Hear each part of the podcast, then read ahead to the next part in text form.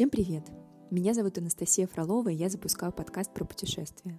Все мы провожаем друзей и близких в поездке со словами «приезжай с историями». В этом подкасте мы будем слушать истории гостей про их планирование и проживание путешествий, интересный опыт, места силы, раскрывая как сами локации, так и виды досуга и отдыха, которые будет полезно взять на заметку для вашего предстоящего отпуска. Я сама много путешествую, продолжительное время жила в Париже. Для меня поездки — это неотъемлемая часть жизни и самый действенный источник вдохновения. Но когда яркие впечатления проходят, порой бывает сложно поддерживать эту наполненность после отдыха в течение будничной жизни в Москве. Именно поэтому разговоры с гостями мы будем завершать их рекомендациями того, как они поддерживают свой настрой и запас энергии после отдыха, которые послужат нужными подсказками для нас с вами.